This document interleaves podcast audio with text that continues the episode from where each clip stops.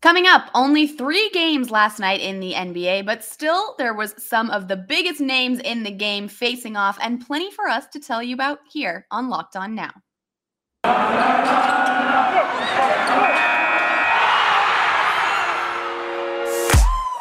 The biggest games, the best performances, expert analysis. You are Locked On Now. Everyone, you're listening to Locked On Now NBA, local experts on the biggest stories around the hardwood. I'm your host, Kim Becker, and thank you for making Locked On Now your first listen every weekday. Our Locked On NBA hosts are here to help break down everything from Tuesday night. Now, there were only three games in the NBA on Tuesday night, but they were some of the best matchups you could ask for, including a renewal of the biggest rivalry in the league, which is also our biggest game. This is Brian Kamenetzky, host of Locked On Lakers. The Lakers have been looking for a good win against a team playing well and finally got one Tuesday night at Staples.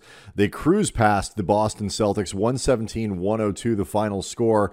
It was a slow start. Jayson Tatum went nuclear uh, for Boston at the beginning of the game, but the Lakers, once they weathered that, really did clamp down on Boston defensively, and they used a huge defensive push in the third quarter to build a five point lead into a 16 point lead going into the fourth. They really, they only gave up 42 points in the middle two quarters. LeBron James finishes with 30. Russell Westbrook continues his run of strong play 25 points, 11 assists. Anthony Davis had a strong second half, particularly, uh, and was a force inside. Only had 17 points, but it was an impactful 17. You felt him getting aggressive, going to, to the bucket, particularly in the second half. Um, and so, all in all, it was a very strong night for the Lakers. This is easily the best win they've had against uh, anyone, but you know certainly one of the, the, the only wins they've gotten against a good team, uh, a team playing well over the course of the season. Much more to come uh, on tomorrow's Locked On Lakers, so be sure you tune into that. But all in all, uh, probably the the best night Lakers fans have had this season. The Boston Celtics couldn't keep up with a high scoring night from the Lakers and fell down big after halftime on the way to a loss. Locked on Celtics explains what went wrong for Boston in the rivalry game. Hey there, John Karalis here of the Locked On Celtics. After the Celtics lose 117 102 in Los Angeles to the Lakers, the Celtics, I think, were expecting more of a Lakers team from that first time around where the Celtics kind of blew past them. This time it was the reverse. The Lakers were really aggressive they were tough. Uh, LeBron was attacking. The defense was pretty good.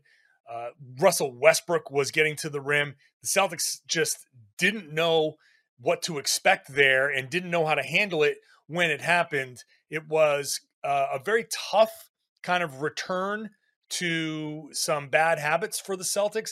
Jayson Tatum played great 34 points, eight rebounds, but no real help yeah, you got some from Josh Richardson early. Yeah, Robert Williams was uh, getting some lobs and, and a couple of big putbacks, some big highlights, but no other real help. They had depended a lot on Dennis Schroeder to be a secondary scorer without Jaylen Brown.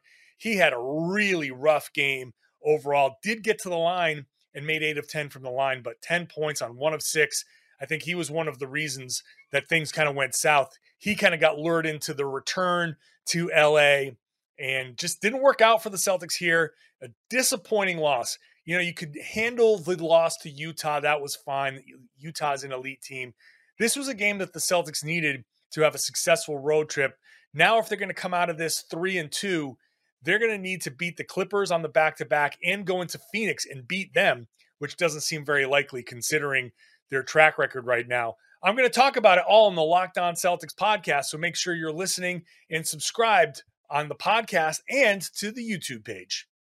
The Brooklyn Nets went into Dallas last night and used a fourth quarter comeback to beat the Mavericks. And Kevin Durant took over, as he often does, down the stretch to get Brooklyn the big win. Our Locked On Nets host has the full details of the win from the Brooklyn side. Doug Norrie from Locked On Nets here coming at you following a 102 99 win for the Brooklyn Nets on the road against the Dallas Mavericks.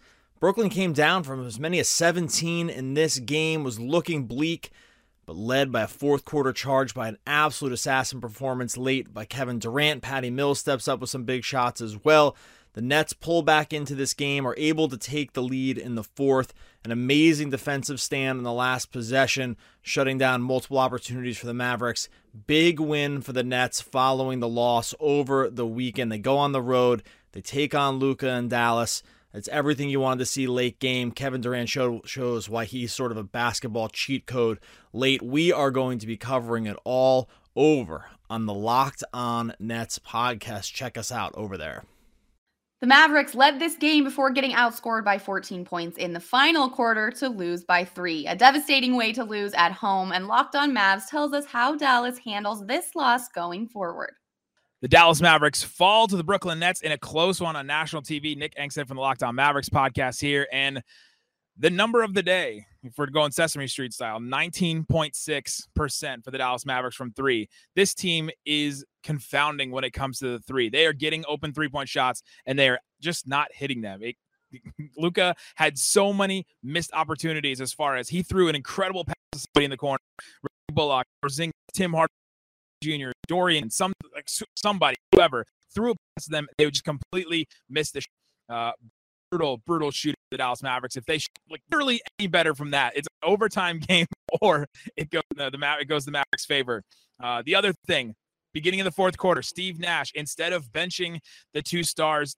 Kevin Durant or James Harden to start instead of going with just one or the other one to start the fourth quarter like a lot of teams do. He decided to put both of them out there, blitz the Dallas Mavericks, and that's when the lead for the Mavs that was 10 ended up coming back into the Nets' favor, and that's when they really made their run. So a big decision by Steve Nash. The Mavericks can't hit threes. We'll talk about it and break it all down on tonight's Locked On Mavs.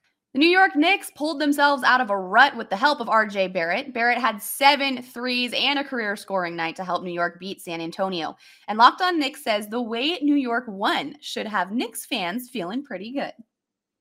Guys, this is Gavin Schall of the Locked On Knicks podcast. And boy, do I have some good news for Knicks fans. RJ Barrett is back. Mitchell Robinson is back. The New York Knicks are back in the win column. Finally, a 121 to 109 victory over the San Antonio Spurs to end a three game losing streak that felt longer than three games. And Barrett, in particular, was incredible tonight, mired in the league's worst shooting slump from three, literally over the last month. He broke out in a big way, going 7 of 8 from distance, matching a career high with 32 points generally looked a lot more engaged defensively, threw some great passes. It was the game that everyone was waiting for from Barrett. Similar stuff for Mitchell Robinson, benched for the first time all season in favor of Nerlens Noel. Mitch played with force and coordination on both ends of the court that just has not been seen since last season. Had seven offensive rebounds in his first 12 minutes on the court and was generally a presence around the basket on both ends. Julius Randle made some big shots down the stretch. All of it added up to a Knicks victory. Was it the biggest deal in the world that they beat an 8 15 Spurs team? Not necessarily. It was the way they did it, though, that mattered. A much needed feel good win for the New York Knicks. Signing off, Gavin Schall, Locked on Knicks. That's a wrap for us. Thanks so much for making Locked On Now your first listen every day. For more on the association and your team, make your second listen Locked On NBA and your team's Locked On podcast. I'm Kim Becker. This has been Locked On Now, Locked On your team every day.